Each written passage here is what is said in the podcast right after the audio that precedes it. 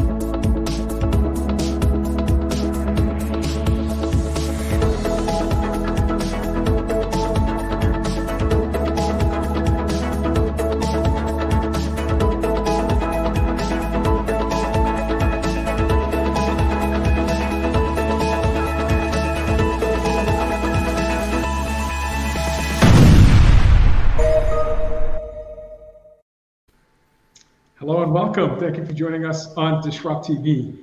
My name is Vala Afshar. I'm the Chief Digital Evangelist at Salesforce and your co-host for the next hour. We welcome you to follow us on Twitter at DisrupTV Show. Send us your questions uh, using hashtag DisrupTV, and we'll do our best to answer them in the next hour. It's my pleasure to introduce my co-host Ray Wang. He's the CEO and founder of Constellation Research. He's the best-selling author of Everybody Wants to Rule the World: Surviving and Thriving in a world of digital giants. Ray's a regular television, business, and technology news contributor for Fox Business, Yahoo Finance, Bloomberg, CNBC, and Wall Street Journal. He's also a global sought after keynote speaker, and in my humble opinion, one of the top futurists to follow on Twitter at rwang0. Welcome, Ray Wang, to DisrupTV. Hey, thanks a lot. I'm here with my awesome co-host, Vala Afshar, who's the Chief Digital Evangelist for Salesforce. He's also the author of The Pursuit of Social Business Excellence. Executives around the world pay attention to every one of his inspirational, insightful tweets. And when he's not hosting, keynoting, or leading events at Salesforce, you can find him speaking on business TV outlets such as Bloomberg and posting insightful analyses such as the ones on this show on ZDNet. But guess what? It's not about us. It's about the amazing guests we have. And who do we have to start today, Vala? Ray, it's a privilege for us to have Brad Van Leeuwen, the uh, co-founder and COO of Cledara, a London-based leading platform that combines management tools for teams with payments platform to help companies take control of the software they use to run their businesses. Today, Cledara operates in the US, UK, and 28 other countries. It holds the world's largest and fastest growing data set about purchasing renewals, churn, and usage of cloud software. Prior to Cledara, Brad was vice president uh, of partnerships at Rails Railsr, the world's leading BaaS unicorn backed by Visa, where he was responsible for banking infrastructure globally and companies go to market. His uh, first foray into building technology companies, Ray, was in high school, where oh, wow. in his late, when in the late 90s, he built what was at the time the second largest esports business in the world. Uh, you can follow Brad on Twitter at Brad Van L. B R A D V A N L. Welcome, Brad, to DisrupTV. Thank you very much. That's awesome. In, my, in high school, all I was doing playing basketball and trying to get decent grades. You start a second largest company in the world. That's awesome. Let's start there. What was the esports company and what the heck? Tell us more about that. Well, so I was I was in high school and turned out I liked doing a few things. I liked playing video games and I liked hmm. drinking beer. And I wasn't old enough to do any of those things. I had a buddy who was a, couple of years older in university. And so on a Friday night, we used to carry like the big old boxy CRT monitors uh, and you know the, the matching tower com- box computer to one of the physics labs where they actually had networking equipment, which was cost a fortune at the time. Oh, yeah. And we used to play video games against each other. He'd buy the the beer and I'd buy the pizza. And this this kind of caught on, and we figured out that a lot of other people like doing this. And fast forward a few years later, we would have five thousand people in a sports stadium playing like Quake and Counter Strike against each other. It was nuts. Like the That's FM radio station used to do like the top 40 countdown live from the live from the stadium. That's amazing. That's amazing. Well, from esports to financial services and to SaaS management, think about this. I mean, this is a crazy time to build a startup. I mean, think about it. there's gloom and doom, talking about a recession, I don't know, full employment recession, and but there's a lot of capital out there, and the technologies are getting great. I mean, startups like myself, like we can actually build something at enterprise scale that other people haven't been able to do. So, what are you seeing for startups? What are the challenges that they're facing that are very different than it was? I don't know, maybe 10 years ago, even five years ago. I think this is this is clearly the most challenging time that that startups and founders have seen since 2008 or maybe even 2001, right? Like on one hand, you've got the venture funds pulling back, you've got public market valuations falling, and you've got companies that the buyers of your product, um, you know, paying more attention to costs than ever. But on the other hand, it's just a huge opportunity, right? You have venture funds sitting on more dry powder than they've ever had. And so the question is, how do you build it? How can you build a business that can attract that type of capital? And it requires different skills than perhaps it it needed 12 months ago when Tiger Global would invest at 100 times revenue in anything that moved, right? It's about build actually getting back to the fundamentals and, and building a real business, but also still growing really, really fast. Yeah, you've talked about fundamental sustainable revenue growth, importance of efficiency, uh, and process early on in your company and organization. And of course, the importance of team and talent. At the end of the day, the, the people uh, is, is, is perhaps the most important part of the equation. Can you kind of level set the SaaS market for our audience? Uh, talk about you know VC climate, maybe growth projections in terms of software as a service earnings, and the fact that deals are still happening, you know, if, with the right companies. Totally, I think so. What we've seen, particularly I would say in the last four or five months, the markets diverge, right? So, on one hand, SaaS companies are growing faster than ever. Atlassian came out today in their, their earnings call. They beat earnings, revised up, right? And they came out and said they're not seeing any any slowdown, right? So they're growing faster than ever. In our data, I can tell you, we've been operating for four years. Um, and what we do is we run an index of our of all our customers, right? So if you spend more on software this month than you spent last month, you get a score of 200. If you spend materially less, you get a score of zero.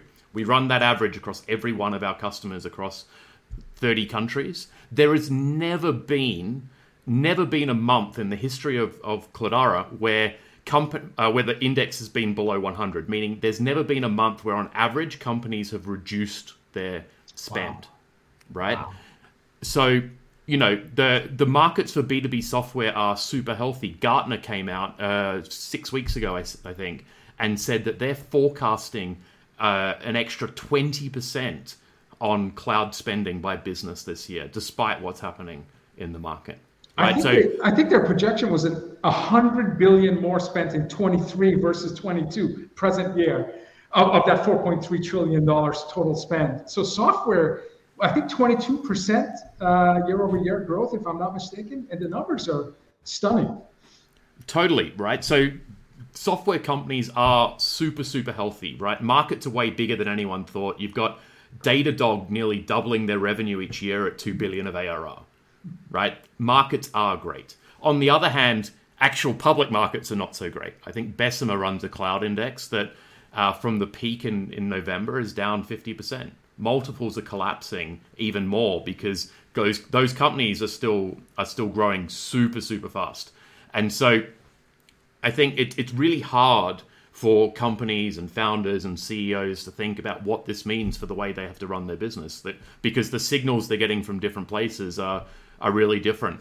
Those collapsing public markets are hurting venture funds, right? They're they're scared. They're thinking about how they have to triage their portfolio, where their portfolio companies are going to get their next round from, and what what happens if it's a down round. And so there's you have to fight lots of fight on lots of different fronts, which you always have to do as a founder, but it's it's extra tough right now.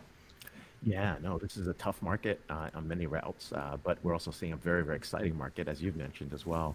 So, um, you know, the question is, most companies are in the SaaS world, right? They're managing all these different SaaS contracts. They're dealing with all these different platforms, right? And you know, the biggest headache is trying to figure out how all these subscriptions come together for some folks. Talk a little bit more about that, right? And and really the genesis of like why it's important to have a subscription, you know, cloud platform or a, one platform that kind of puts everything together. I've heard you talk about this in some you know, videos and some keynotes and speeches, um, but it'd be great to hear from your own here. So you think about what a, what a, most professional businesses are these days, right? They're people, and those people either talk to other people or sit at their computer and press buttons, right? And they press buttons on, on software. And companies, of course, they have HR systems. They've got Bamboo HR or, or whatever that is to, to run their people. They have nothing to run their, their software, and software is literally how their business operates. You know, I think like a lot of things, where where Cledara came from, or like a lot of startups, was based on experiences myself and, and my co-founder had. So for me, I was at I was at Railsr, and when we were six people and, and managing software meant passing my Amex around the table, it worked really well. By the time that we were 56, 106, 206 people and beyond and still doing the same thing, it didn't work. And that's not just because, well, it was a lot of money and actually my Amex kept going missing the real the real the real challenge was like people just couldn't do their job.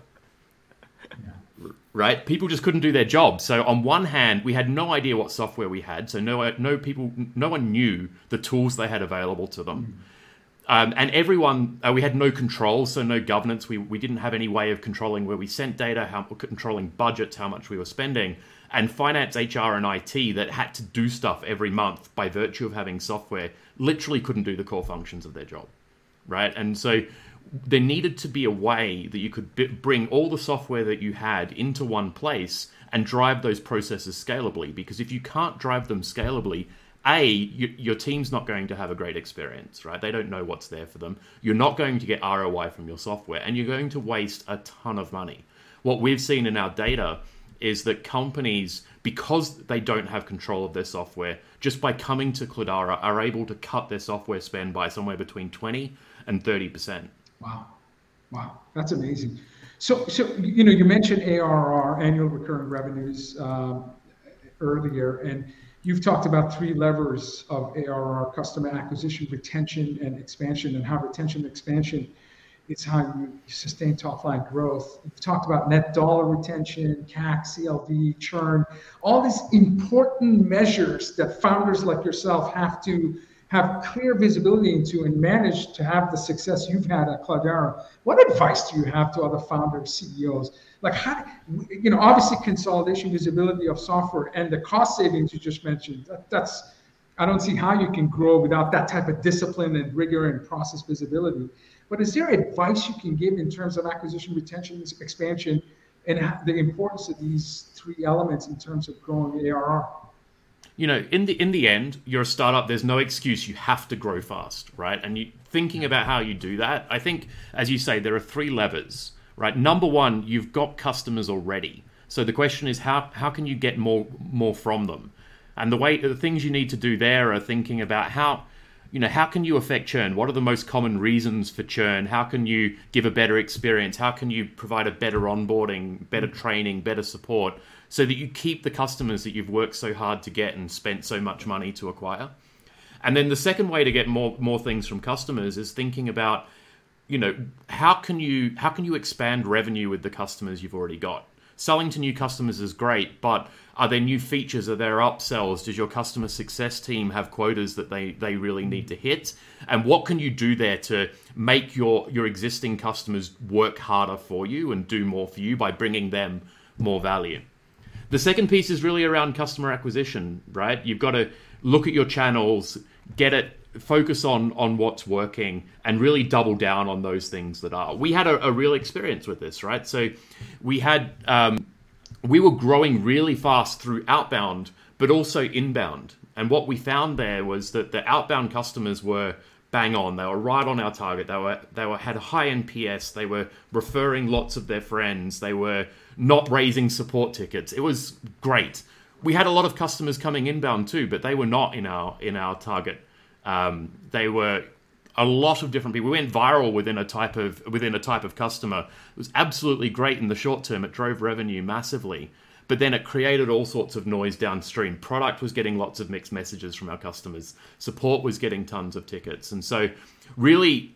The other way to drive ARR is really to focus on what's working, double down on what is working, and be brave and maybe consider stopping things that are not working. In the end, we changed the way we handle inbound and qualify much harder to make sure we were really driving uh, revenue from the right type of customers so we didn't cause problems further on in the business. And then the last thing to think about um, right now, right now especially, is about pricing, right?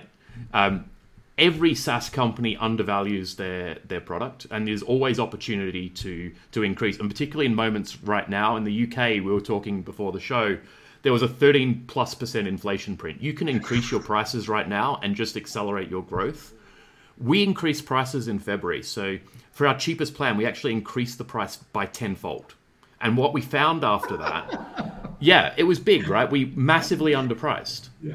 And what we found after doing that was our sales cycles went down, our conversion rates went up in the funnel, and therefore we grew way way faster by doing that. And so i think you can learn a lot of unexpected things by by doing those three things. So getting more from your existing customers doubling down on what's working in customer acquisition and cutting those things that aren't and then visit, revisiting your pricing. Brad that's excellent advice. Excellent advice. Terrific. Yeah say that's amazing because what you did is you filtered out the customers that weren't really interested by getting the prices to the point, and you showed that you actually had value at the same time, which is a very hard thing to do. So, hey, switching topics a little bit, real quick. What's the startup scene like in London these days compared to New York or Miami or maybe Denver? So it's a great question, right? So I think it depends very much on on what industry you're in. Um, I think in the end, every every B2B SaaS company that wants to get big still has to move, right? You still have to go to New York, you still have to go to the Bay Area from from Europe. Uh, and we see that, right? The European champions that have grown and then listed on Nasdaq, they've done that. They've, the teams have have moved across, and I think the big driver there remains um, not so much talent. There's a lot of really great people to hire these days. I think it's actually got to do with cost of capital, and the reason there is that uh, European venture is just so much more conservative, and so you're going to be raising less money at lower valuations. And if you're competing for the same prospect with a US SaaS company that's got a lower cost of capital and more capital, right, you're going to struggle. Think of it this way if your competition can bid more on that keyword on Google search, you're just not going to win it as often. And so you do need to move across um, to, to uh, reduce your cost of capital and be competitive at scale. Brad, my final uh, question to you again, advice to founders like yourself. Uh, how, what, what type of leadership traits do you need to exhibit and build upon to, to grow a company, but do it in an efficient, lean, and purposeful way? How do you, and, and I ask that because you know, Ray started the show saying 500,000 new jobs, but there's still about 11 million open jobs, in, at least in the US. So to attract talent in your company right now, that's got to be a founder's top priority. And not only attract talent, but keep your talent. So what advice do you have? And I know we could spend an hour on this question, but what are two pieces of uh, nuggets of wisdom from you to, to, to, to other founders? Wow. I think so as a founder, I think there's three questions in there. So, what do you need to do? And I, I think it's everything, and it's always hard, and it always changes, and everything that you figure out, you get rewarded by um, being, you know, t- having to take on harder challenges. I think in terms of efficiency, right? So you have to do more with with less right now. Maybe because capital's not available. Maybe because talent is is harder to hire. What I would say is there's two parts of driving efficiency that I think I've learned so far at Cledara. So, Number one is as a founder, you can't do everything. So if you want to drive hmm. efficiency, the only way to do that is culture, right? You have to work with your team, help you know share why this is important and in the end culture is what happens when you're not in the room and so if you have that transparency you have that trust and you have that aligned vision people will take efficient choices without you and that's the only way you can scale and the second thing around efficiency that personally is against my dna and i've had to learn it is um, someone told me that the, the secret of being a founder is learning to say no 99 times out of 100 without causing any loss of enthusiasm, either either in yourself or the person you're talking to. Right? You need to focus. You need to execute, and you can't focus and execute on everything. So you've got to really make sure, especially in the early stages, you drive towards the the right things. That's terrific advice, and also very hard to do. Yep. Yeah. Absolutely. Miserable. yeah. Wonderful advice. Thank you so much. This is amazing. Uh, we're getting some great things. We've got to send you back to your wonderful vacation and destination. We're here at Brad Van Leeuwen, co-founder and CEO of Cledara. Twitter at Brad V A N L underscore. So thanks a lot for being on the show and happy happy Friday. Thank you very much. Thank you. Cheers. Lots of great advice. Uh, being a founder is not easy work, uh, and so that was that was great advice. And saying no is super hard. Uh, something I had to develop as well. Okay, our next guest we have Jeff Lerner, founder and chief vision officer of ENTRE, uh, the world's fastest growing education startup. He's also author of a new book, uh, Unlock Your Potential. Uh, from broke jazz musician to 50 million in online sales, Jeff's story and messages are inspiring millions today. After a decade of building multiple online businesses to over eight figures and twice landing on the Inc. 5000 list, that's hard to do. Jeff turned his focus to educating and inspiring entrepreneurs about the power of digital business. In 2018, he found uh, ENTRE Institute, where over 50, Ray, listen to this, 50,000 students have discovered digital business. That's awesome. He's the author of a new book titled Unlock Your Full Potential, Your Potential, which we're going to talk about on this show. He's now regarded as one of the most inspiring voices uh, online in business and personal development. You can follow Jeff on Twitter at the Jeff Lerner, T H E J E F F L E R N E R. Welcome, Jeff, to DisrupTV. So glad to be here. Thanks for having me. Thank you, sir. Hey, we're excited to have you here. Thanks a lot for coming in, and I, congratulations. The book just came out August second, which is amazing. So we've got you fresh here. Um, there was something interesting somewhere in a stat I was reading that you said somewhere like most college graduates re- regret investing in their college degrees. Um, more than like seven out of ten people are really upset of their jobs, and they're looking at changing every twenty months. So something is huge here that's happening. Set the stage for why you wrote the book. Yeah. So, and it's interesting too. I, you know, coming on. And by the way, I love the last guest. I was the whole time. I was like, I hope they don't call me out uh, in time because I, I, have a few notes I need to take action on while I'm listening. Um, I was like shooting notes to my team about some stuff he was saying. So he was a great guest. But you know, conversations like that. Let's be honest. Like, like uh, I'll, I'll use a pun. They're kind of in the clouds, so to speak, right? Like like the tech world and even the stock market to some some degree like most of what i think gets talked about in terms of economics and macroeconomics and progress and where we're at in the world like it actually doesn't really mean that much to the average person if we're being honest. You know it's the wall street main street gap right? Like the reality is most people now today in the world you know, I'm I, I'm fuzzy on the stats, but I mean, it's like 54% of people that graduated from college don't are, are not presently working in a in a job that required a college degree. Either they're unemployed or they're in a degree or in a job that never even looked at the resume to see if they went to college, which means over half of all the student the crippling amount of student debt in this country, over half of it was completely unnecessary, right? And then you have you know, the average person changes jobs every 20 to 22 months. And you have, you know, the, the average 25 year old, over 50% of 25 year olds live at home with their parents. Yeah. I mean, there's, there's so many statistics. We, we could be here for an hour and I could just rattle off statistics about basically how fractured the American dream is, how disenfranchised and and hollow the middle class promise is right now today in the world. And I don't care what the stock market is doing.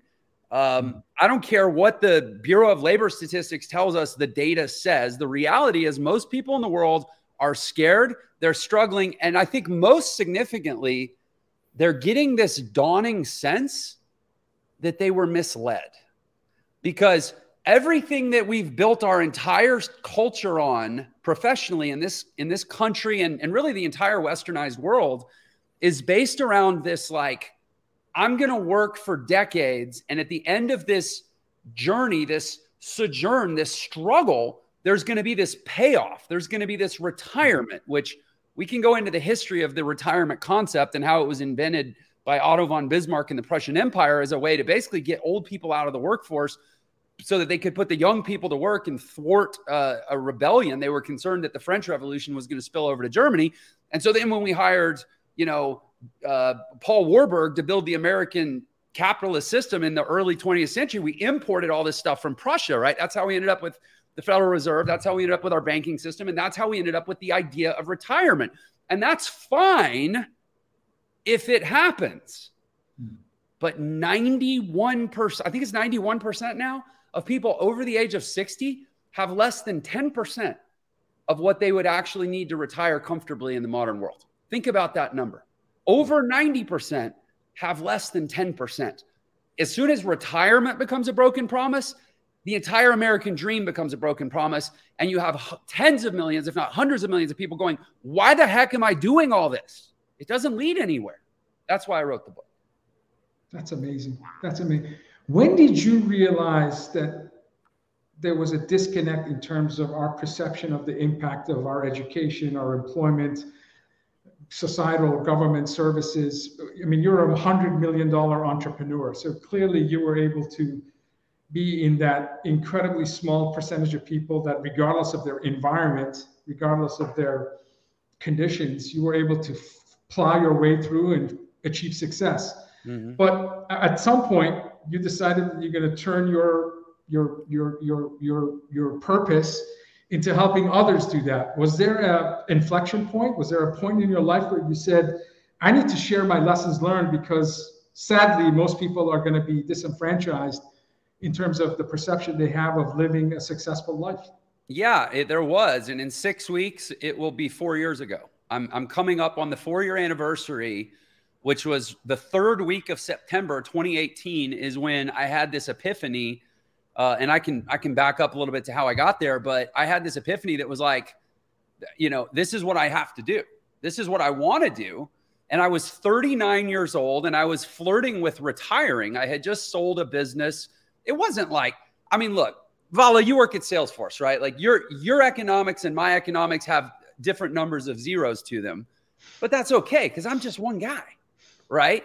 You know, I sold a business for a couple million bucks. I had already done well before that. I was like, I'm 39. I, I just I, I just had a, a baby girl, my fourth kid. You know, maybe I'm just gonna I'm gonna fish and hang out at home with my kids, right? Awesome. And then I was like, that sounds like a slippery, slippery slope to irrelevance and an untimely death. Maybe I should do something that, ma- that matters to more than just my four kids and my wife. Maybe you're and never. Uh, that was when I, I turned around and I, and I looked at my life and I said, okay, in 10 years, I went from being a truly broke, half a million dollar in debt, flirting with bankruptcy, living evicted from my apartment. And this is this, you know, forgive me, this sounds like one of those rags to riches internet headlines because it is only it's also true. Um, you know, living at my ex, soon to be ex wife's parents' house because I'd been evicted from my apartment. That was my life at 29 years old. Wow. At 39 years old, I was a multimillionaire basically going, maybe I should retire. Right? How? And by the way, uh, you talked, you asked about inflection points. The previous inflection point, I mean, there's been a few, but if I roll all the way back to 16, I'm also a high school dropout.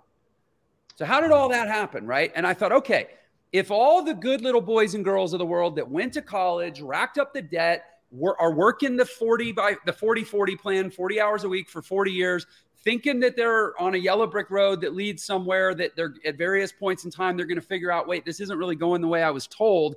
And then you've got, you know, the high school dropout, jazz musician, bohemian, derelict, degenerate guy who's happily retired at 39 years old. How come my life worked out so well and most people's aren't? Maybe that's a story I should tell. And I started talking about it on the internet and it blew up. It, it, it went viral. You know, within within 10 months, I was smart enough to, you know, install a Facebook pixel and track my audience growth and everything. And within 10 months, I had 2 million people wow. that had watched my videos where I was basically saying, let's talk about a different way to play this game. Let's talk about how I played this game and how I ultimately was able to win this game. And that's when I knew that there was an opportunity to start something a little more formally. And I'll also share with you guys, because you guys are, you know, enterprise scaling guys, that I, I did it uh, as an experiment and also as a as a case in point to prove my premise that there are still wonderful opportunities for call it the average person. Um, I started my platform Entre on a twenty thousand dollar credit card. I had a, I mean, obviously I had more money than that, but I said I'm going to give myself a twenty thousand dollar constraint wow. to prove that you can launch a multi-million dollar business with 20 grand. And, you know, we're, you know, we've, we've done well over a hundred million dollars in revenue in the last three years on a $20,000 credit card. Wow. Because, the, because there, you know, there's a lot of great stuff you can do out there. They just don't teach it to you in college. Hmm. There's a lot of that. And that's a good point. So, how do we find our purpose? I mean, that's everyone's asking this question, right? How do we find it? Why is it so challenging? How did you get to your purpose? Yeah, well, I, I was a jazz musician for a decade, and then I was an I was a you know self-absorbed, woe is me entrepreneur for a decade, and and I did okay at that, but I never found my purpose in either of those things. And and I think you find your purpose, you stop looking inside yourself. Like everybody, like we live in a world that's so obsessed with self-actualization, which is cool, and self-expression, which is cool, but there's nothing to express if there's no one to connect it to. And I think that, you know, it's a cliche, but I have become a deep believer, not, not, not in the abstract, not in the philosophical sense, but through actual life experience that, you know, you don't really start finding meaning in the things that you do until you're making a positive contribution to someone other than yourself. And by the way, I'm going to, I'm going to say something that's maybe a little bit harsh and off putting to some people Taking care of your family, doing it for your family is not enough to constitute purpose because there have been plenty of atrocities committed in human history in the name of the tribe or the clan or the bloodline or the family. Like it's it's when do you actually say okay there's got to be more to this life than just not dying as long as possible and making sure my kids don't die either? There's got to be more. And when you finally cross that chasm and and stop resisting it because it feels like an obligation then you find your purpose. Wow. Well said. Okay, we, we so 29, really, really challenged, uh, lost, poor, uh, and, and looking to have meaningful impact in, in life, society, family. 39, thinking about retiring as a multimillionaire. Let's fast forward to 49. Okay. 59. Let's go 20 years. Four kids, maybe more by then. What do you? How do you want your kids to describe Dad, Jeff? What are they going to say about the dad 20 years from now? I appreciate that question. What a great question. Um, I think. And, my, I, am searching. I have three kids. Yeah. There's three multimillionaires talking right now, and I know how deeply Ray cares about his kids. Uh, I think that's probably the most common thing Ray and I have is when we talk to each other and it's not business related, we're just bragging about our kids his son's at Duke, my daughter's at Bentley. We're talking about, you know, how much right. they know more than we do. So most of our conversations outside of business is all about our kids. So, you know, I, I know there's some gravitational pull that's driving both of us. And that pull is, uh, and I'm not trying to contradict what you just said because I agree. It's got to be beyond just your family, uh, you know, your, your, your, your, your purpose. But I, I sure hope my kids describe me in a, in a, in a loving way uh, 10, 20 years from now. Uh, you know, I'm driven by that. Yeah. Yeah, of course. Yeah. I mean, but, but the, by no means am I suggesting we neglect our families. My yeah, goodness. Of course, of course. they can be, they can be the foremost priority yeah. on a meaningful list of priorities, right? I'm just suggesting they, you know, there's more to life than having just them, you know, oh, dominate that list. And so I think that what I long for most from my children is is simply two things. One is I'll call it the micro and the macro. At the micro level, it's just that they felt love from me. Not that they heard it, not that there was some construct that implied it, but that they felt it in my presence. I love that. consistently. And then the second thing is that I walked my talk. You know, that I talk to them about how look, it's like money is a is a thing.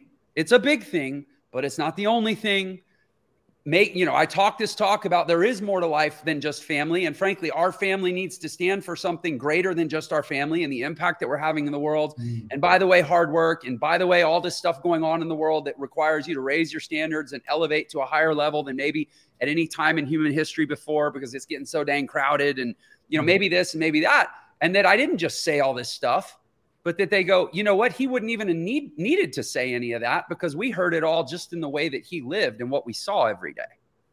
I That's what I would want them to say. I love that. Your last name speaks to your mantra. I'm just thinking you are a learner. Um, and it Thank sounds you. like you want your kids to be carrying that name in, in their actions as well. Learners. I love that. Very much. Yeah, yeah that's great. Yeah, let's start there too. I mean, doing work and creating value. So there's a big difference. i was reading the book. You said, what's the difference and how can we create value in the modern world? I think we're touching a little bit on that. Let's go a little bit deeper. what, what is that value? Well, I would say work is in the eye of the beheld and value is in the eye of the beholder. Um, I can work really hard and not be doing much for anyone. You know, right. I might burn a lot of calories, but that doesn't mean you owe me money value is is you know it's simply a it's the great democratic measure of the work that I do and I am the only person that doesn't get a vote. what is what does everyone else evaluate your work to have been worth in terms of the impact you made, the problems you solved, the progress you drove, the you know quality of life that, that you enhanced for the people around you and and I think it's just two sides of the same coin. Work is how I experience it value is how other people experience it. And I think that we have a tendency sometimes, and I have fallen prey to this many times over many years, to think that because we're working hard in our personal opinion, therefore we're entitled to anything. And and mm-hmm. there's that saying, nobody cares, work harder. I would actually scrap that and say nobody cares. Start measuring yourself by value because hard work isn't the answer. doesn't mm-hmm. mean it might not be part of creating value, but it's not how it's measured. Yeah. Yeah. And there are no shortcuts to achieving meaningful, great work and, and creating value. No shortcuts. Um, I think it was Paul Aquila who said, you know, straight lines don't make great drivers. Uh, so, so, it, so given there are no shortcuts, uh, but I'm going to ask the question: Can you give us a shortcut? what can people do right now to put? You know, I think it was Bobby Knight who said, "Put yourself in a position to be in position to score." So, what can people do right now to put themselves in the right position so when there are opportunities there, uh, perhaps they're not, you know, they're knocking on its door. What can they do to, to stay motivated? Uh, because I do think there's an element of being self motivated. You couldn't have gone from 29 broke to 39 multimillionaire without self motivation, grit, persistence, optimism, and hard work uh, and luck and luck. I totally, you know, people who don't believe in luck, they don't, you know, I don't understand that. But but uh, but can you give us a, a shortcut or, or at least a little formula, a recipe yeah. that we can start using right away? Yeah, I, I can. And, and I, I, don't at all mind your reference to luck. I, I, don't remember who said it, but luck is when opportunity meets preparation, right? 100%. Uh, you don't control the opportunity, but you certainly control the preparation. And, the, and, you know, I like the Navy SEAL saying, like, by the time it's time to be ready, it's too late to get ready. So get ready now. Wow. Um, that, that is great. I hadn't heard that before. That is great. Yeah. That's a that's a tweet. I'm going to be rewatching this segment. this is great. yeah, the, the seal the seals got some good stuff. Look, if you raise the stakes high enough, yeah, yeah. you really figure out how, what works, right? And when life or death is the ant is the the consequence, the seals have figured out some winning formulas. But yeah, so there's a formula. There's actually a chapter. It's probably going to be the least read chapter in the book because it's the last chapter in the book, and you know the tapering effect, right? We all know it's like like books create their own churn, right? Chapter by chapter, right? and so uh, the last chapter, but I'll tell you, it's it, I think it's one of the the best things I've ever stumbled upon, and it's called the Modern World Value Formula, and it basically tries to create an algebraic equation to explain to people. And again, this book is not written for and I'm not I'm not opposed if somebody in Silicon Valley wants to read my book. That's amazing, but that's not who the book is designed to help, right? Mm-hmm. This book is designed to help this person that is is waking up and and frankly this this craziness that's happened in the last 2 years has dramatically accelerated and exposed a lot of the fundamental, you know, trends and and principles and really tectonic currents in the in the world, right? And so people are seeing this and they're like, "Oh my gosh, I don't know what I'm going to do." That's who the book is written for. And in the in the last chapter, I try to explain to a person, this is whatever you've been paid up to this point and whatever you will be paid moving forward. This is an equation for you to understand it, right? Because people are how often do we hear people sit, sort of you know bemoaning that they're under they're underappreciated in the world or they're mm-hmm. undervalued right i work so hard and i don't get my just due yeah but let me tell you why the world values you the way it does and it's a it's got four parts right there's your skills actually let me do it in order there's the industry that you work in mm-hmm. The skills that you bring into that work there's your character your actual call it intangible ethic and then you add those together and you multiply at times how do you get paid, which is essentially a where there's there's three different ways you can get paid in this world. You can work for someone else, uh, like as an employee, you can get a paycheck, or you can be a freelancer, which is kind of like owning your own business, but without so much risk or reward. Or you can go whole hog. I'm going to incorporate. I'm going to start a business. I'm going to have payroll. I'm going to, you know, and those are the three sort of multipliers um, call them the three exponents, right? But it's your skills, it's the industry in which you apply those skills, and it's the the the character, the kind of the the seven habits type of ethos that you bring to it, right? And so if somebody's like, "Hey, how do I get ready?" Like you said, how do I put myself in a position to put myself in a position? You got to look at the industry you're working in. And I don't, you know, you can have the, you can be the greatest, uh, you can be like a quantitative genius who's the greatest accountant in the world, right? But if you apply those skills in the in the in the breakfast cereal industry compared to applying them with a hedge fund, yeah. you're just not going to make the same money, right? Great so point. choice of industry, but then also the skills themselves, right? Like if you're if you're the greatest uh, asphalt paver on earth, you are not going to make the same amount as the greatest heart surgeon on earth because there's a different demand set. There's and there's you know I explain I unpack what determines the value itself of a, of a raw skill, right? And then finally your character, which is is actually the slow compounding game over time as you become mm-hmm. known. And Stephen Covey, I mentioned Seven Habits. He wrote a lot about this. He wrote about how around the middle of the 20th century, early to mid 20th century, we actually flipped in society from what he called a character ethic to a personality ethic, right? Mm-hmm. Now it's all about how well do you interview and how charismatic are you and how, you know, what's your mojo and vibe. And it's like back in the day, there was a time when it was just like, well, does he say what he said? Does he does he do what he said he was going to do? Yeah, yeah, yeah. And if he doesn't, if he can't meet a deadline, does he give me a heads up that the deadline's going to change? Like it was just like old school values, right? And that's a people don't talk about it as much because it's not sexy. Yeah. But it's every bit as real. It is baked into every person's estimation of value by other people, right? So yeah. if you want to get ready to get ready and get ready to crush it in this world and get ready to get lucky when opportunity presents, develop the right skills, apply them in the right industry, develop the right character, and then decide what multiplier you want to apply to that by the level of risk that you're willing to take of being an employee, a freelancer, or a business owner. Jeff, I think plenty of people in Silicon Valley can learn from you and your book. Plenty. No, well, plenty. thank you. Thank so, you. So that's a great formula, and I agree 100% with your thesis. Great. I agree. And those character ethics from Covey fairness, integrity, honesty, and truthfulness I think were the four yeah. big ones that he talked about. And I'll take reliable over charming any day. Amen. so, so. And I'll be honest, and you know, we've grown, we've grown from a merry band of a few of us to, you know, we have, I think our Slack workspace now has 240 something people in it in like a little over three years, right? So that, wow. that's for a bootstrap company, that's Love pretty it. major hyper growth. And so we've done a lot of hiring and mm-hmm. we've had a lot of interviews. And I have learned that there's a diminishing return on charisma that starts the day you hire someone you know, it, I mean, it, it might be a nice to have, but yeah, yeah. it's overrated. We're here with Jeff Lerner, founder and chief vision officer, officer of Entre, more importantly, a life philosophy coach, the world's fastest growing education startup and author, author of Unlock Your Potential. Potential just came out August second. Follow follow our Twitter, Jeff Lerner, Lerner. I'm more, I'm get in, get in, your, in your heart, soul, soul. Thank you so much for being here, being here. We'll have you at our conference. We'll talk to you more. Talk to you more. Thank you, Jeff. Thank you. Happy Friday.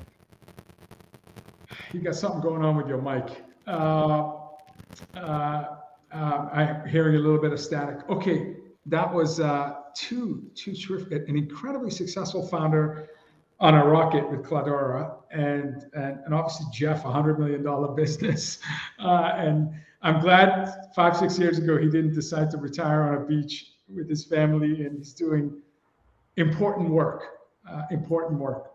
Um, so speaking of important work, I just read a long form article that you wrote, uh, and I wanted to talk to you about it. I, I, t- I talked to you before the show, and I said this this this article you wrote is something that our audience would benefit from. And it's not the, the article was not all big tech companies are equally created. And you talked about uh, Matana, your your acronym for the these largest companies in the world, and you can you can talk about it's Microsoft, Apple, Tesla, Alphabet, Nvidia, and Amazon.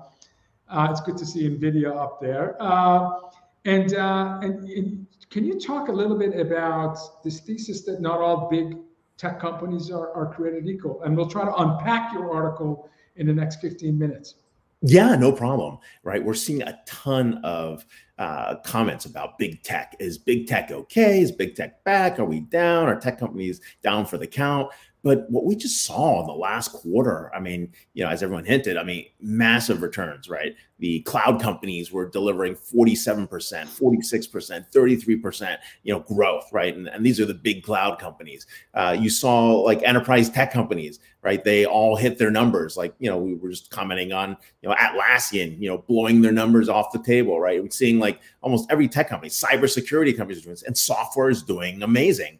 And so, you know, when people think tech, sometimes they think about the social media companies. Sometimes they think about, you know, the consumer tech companies, which weren't doing necessarily as good, right? And so it's important to look at tech through the different lenses of do, you know, do they have the right characteristics? Uh, the Matana reference is a little bit different. Uh, we are no longer in the world of fangs. Uh, Facebook and Netflix are one trick ponies in the digital monetization space, and they're not doing as well you know you need more than one revenue source. It's ads it's goods it's search it's services it's memberships it's subscriptions. A one trick pony doesn't work anymore.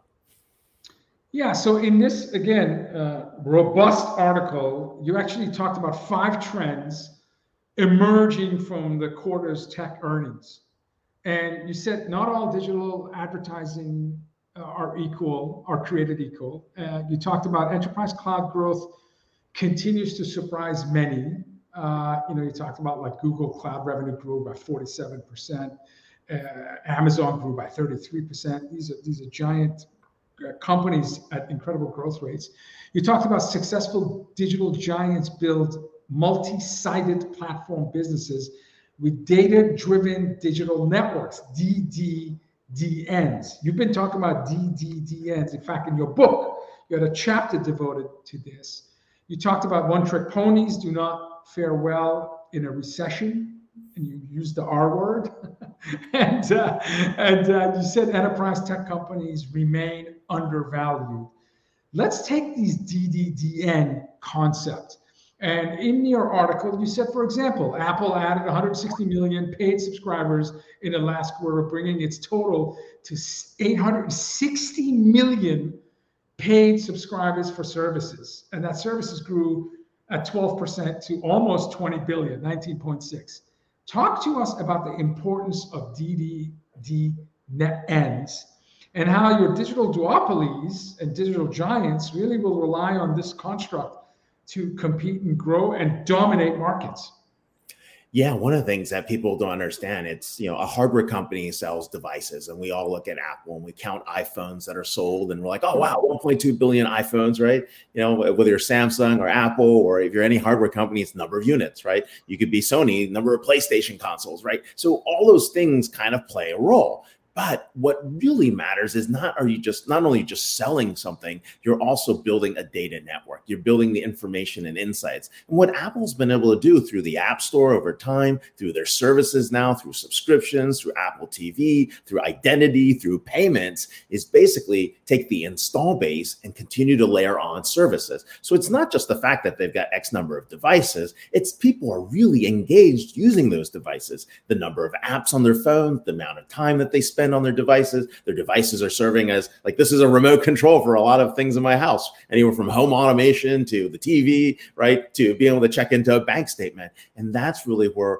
we're seeing these networks formed. And the information and insights there, Apple's been probably one of the tops in terms of privacy, right? Is being used to help them figure out where the next set of demand is. What are people buying? Where are they using stuff, right? What would actually help people save time? Where does automation make sense, right? And those networks become important because every company is trying to build a business graph on the back end to understand intent. And over time, that intent can be used for good. It can be used for evil, pro- improperly applied, right?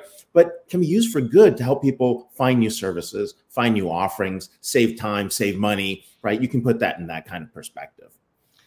In the article, you, you reference Amazon grew their digital advertising to almost $9 billion. And you made a reference that search based and commerce based digital advertising appears to be recession proof. Is the benefit of being a data driven company where you build your anticipatory muscle understanding intent. Uh, uh, is this an example of the power of of DDDNs? Yeah, it's a great example of that. I mean, if you think about advertising, if you look five years back, Amazon wasn't even on the radar, right?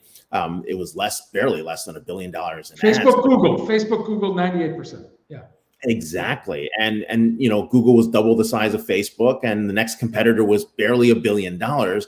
Out of the blue, Amazon with their data infrastructure, right? Suddenly they're doing search-based commerce ads, right? You look for this product, something shows up, right? You actually put placement against the product, right? And so what's really going on is, you know, they've been able to take a business from nowhere to almost 31 billion last year, right? They're like the third largest ad player now, what's more interesting, as people who've read the book may have noticed, is that you've got three dominant business models all competing for the same monetization model. So hmm. Google on search, you know, Facebook and Meta on search, on social, and of course, Amazon on commerce.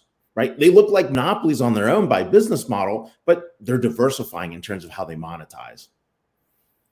You ended the article by by educating the readers in terms of how you could help how your company and your top experts that are part of the Constellation team. And you listed some things, and one of them stood out for me, and it was the first one. You talked about developing a metaverse digital business strategy, connecting with other pioneers, sharing best practices, helping with vendor selection, helping with partner selection when you're trying to implement new technology, providing contract negotiation, software licensing, and just demystifying the whole software licensing process model. And but the first one stood out with me because you talked about developing a metaverse strategy. And it doesn't surprise me because you've been consistently ranked your company as one of the top Silicon Valley advisory firms in the world. Are you finding that business leaders have metaverse strategy at the top of their list to a point where you actually listed it as number one? Uh, talk to us about your, your your view of metaverse strategy, and is this what are we talking about here? Is this multi-billion, multi-trillion? What are we talking about here when you talk about metaverse?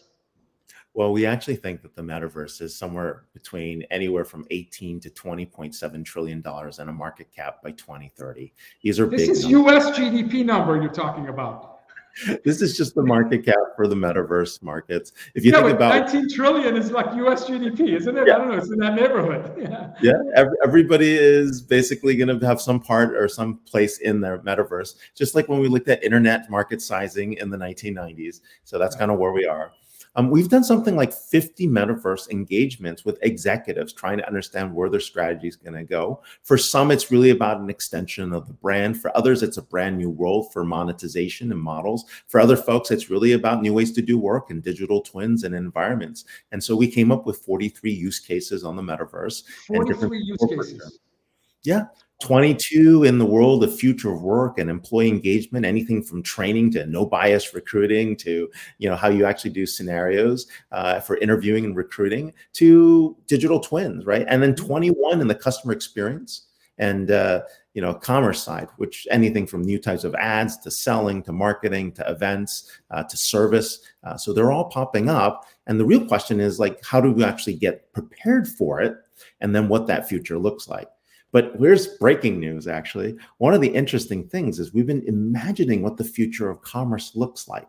And you've heard me talk about ambient experiences in the past. Sure. Let's take ambient experiences to the next level. And there's a concept that we talk about dynamic scene generation. Because in the metaverse, your next best action is a full immersive experience. So mm-hmm. imagine instead of like we're moving APIs or we're headless and we've got these journeys, these scenes and scenarios are dynamically delivered right? Based on your intention based on the context and relevancy. And we actually think that future cx is going to sit in dynamic scene generation whether it's a 2d scene or a contact center script or a full metaverse experience. We think the ability to bring analytics automation and ai together is to deliver that next best action which is that dynamic scene generation. When are we going to see a dsg article from you That's coming. This uh, sounds like a break. This sounds like a market, uh, breaking news and a whole market segment or capabilities that companies. Can you guess which industry that I'm currently working with that is the most complex metaverse digital twin project that I'm personally a part of? Which industry? Or maybe I'll turn around. Which I don't industry? know. Is it healthcare? Is it public sector? Telco.